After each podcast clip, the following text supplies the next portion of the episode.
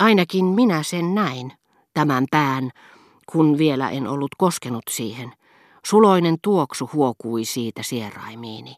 Mutta voi mikä pettymys, sillä silmät ja sieraimet soveltuvat sijaintinsa puolesta yhtä huonosti suutelemiseen kuin huulet, joita ei ole sitä varten tehty. Yhtäkkiä lakkasivat silmäni näkemästä. Litistyneeseen nenääni ei enää kantautunut tuoksun tapaistakaan. Ja näistä hankalista tuntemuksista päättelin, vaikken kaivatun ruusun makua tuntenutkaan, että suutelin parasta aikaa Albertinin poskea. Siitäkö johtui, että olimme, kuin kaksi rataansa kiertävää taivaan kappaletta, vaihtaneet osaa ja paikkaa sitten Balbeckin kohtauksen, että minä olin makuulla, minä ja hän pystyssä, valmiina väistämään brutaalia hyökkäystä ja ohjaamaan nautintoja omalla tavallaan. Siitäkö johtui, että hän nyt niin auliisti antoi minun ottaa sen, minkä hän minulta silloin niin ankarin ilmein eväsi.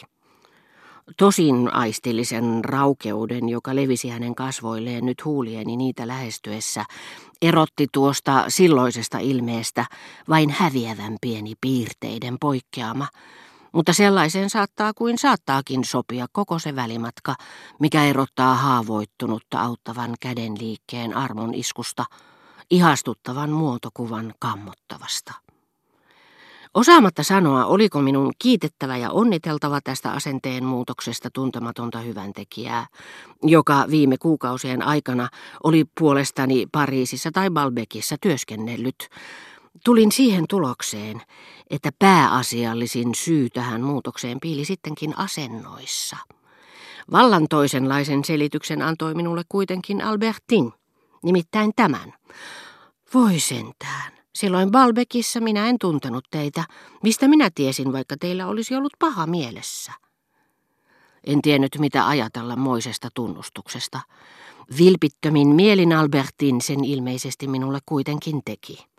Naisen on niin vaikea tunnistaa jäsentensä liikkeissä, ruumistaan värisyttävissä tuntemuksissa, hänen ollessaan ystävän kanssa kahden kesken, se tuntematon synti, johon hän pelkäsi oudon miehen yrittävän saada hänet lankeamaan.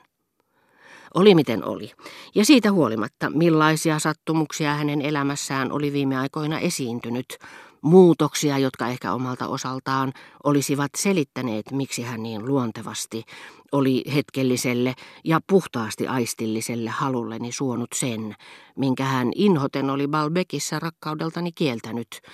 Jotakin vielä paljon hämmästyttävämpää tapahtui Albertinissa sinä samana iltana, heti sen jälkeen, kun hänen hyväilynsä olivat kiihdyttäneet minut laukeamiseen, josta hänen täytyi olla tietoinen, nautintoon, jonka jo olin pelännyt aiheuttavan hänessä samantapaisen vastenmielisyyttä ja loukattua kainoutta tulkitsevan liikahduksen kuin muinoin vastaavassa tilanteessa Gilbertessä, laakeripensaan takana Champs-Élysées. Toisin kuitenkin kävi.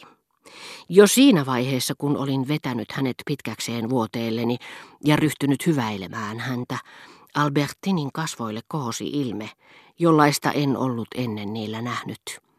Niissä oli nyt jotakin antautuvaa, myöntyväistä, mutkatonta, miltei lapsekasta. Pyyhittyään hänestä jäljettömiin kaikki tavanomaiset vaateet, mielteet ja huolet, nautintoa edeltävä hetki oli, samoin kuin sekin, joka kuolemaa seuraa, palauttanut hänen nuortuneisiin piirteisiinsä varhaisvuosien viattomuuden. Ei epäilystäkään, etteikö itse kukin, jonka kyvyt yhtäkkiä pannaan koetukselle, muuttuisi siinä samassa vaatimattomaksi, viehättäväksi, panisi parastaan, jos asianomainen kaiken lisäksi taitaa tuottaa meille noilla kyvyillään suurta nautintoa. Hän on siitä onnellinen itsekin. Haluaa mielihyvän muodostuvan täydelliseksi. Mutta tuossa uudessa ilmeessä Albertinin kasvoilla oli enemmän kuin ammattimaista auliutta, vaatimattomuutta ja tunnontarkkuutta. Enemmän kuin alistumista rituaalinomaiseen antaumukseen. Hän oli palannut kauemmas kuin omaan lapsuuteensa, aina rotunsa nuoruusvuosiin. Toisin kuin minä, joka en parempaa ollut pyytänyt kuin fyysistä tyydytystä, ja olin saanutkin sen, Albertin tuntui ajattelevan, että hänen olisi ollut suorastaan säädytöntä uskoa, että tuo aistillinen nautinto oli tunteita vailla ja sellaisenaan päätepiste tapahtumalle. Äsken niin kiireinen tyttö sanoi nyt, koska hän ilmeisesti ajatteli, että suudelmiin liittyy rakkaus ja että rakkaus on etusijalla kaikkiin muihin velvollisuuksiin nähden, kun muistutin häntä odottavasta päivällisestä. Mutta eihän sillä ole mitään merkitystä. Minulla on aikaa vaikka millä mitalla. Häntä olisi silmin nähtävästi hävettänyt nousta heti sen jälkeen, mitä hän juuri oli tehnyt. Hävettänyt niin kuin Françoisia, joka tartuttuaan asiaan kuuluvasti ja velvollisuuden tuntoisesti hymyillen Jupianin tarjoamaan viinilasiin, vaikkei häntä janottanutkaan, ei ikimaailmassa olisi tohtinut lähteä heti viimeisen tipan juotuaan. Oli häntä sitten odottamassa miten tärkeä tehtävä hyvänsä.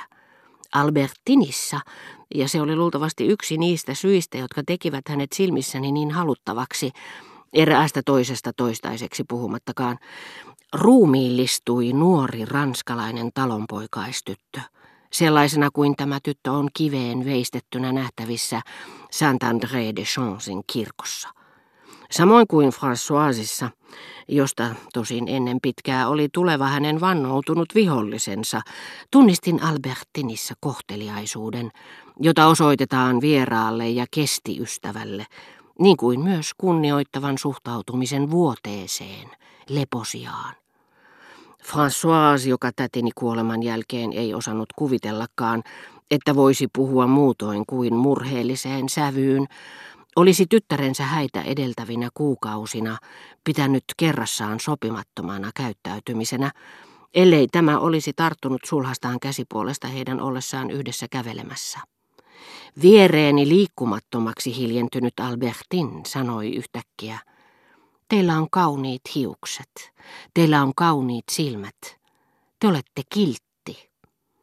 Kun sitten muistutin taas, että oli kovin myöhä ja lisäsin, ettekö te usko minua, niin hän vastasi, mikä saattoi olla tottakin, mutta vasta äskeisestä alkaen ja muutamaksi tunniksi eteenpäin, minä uskon teitä aina.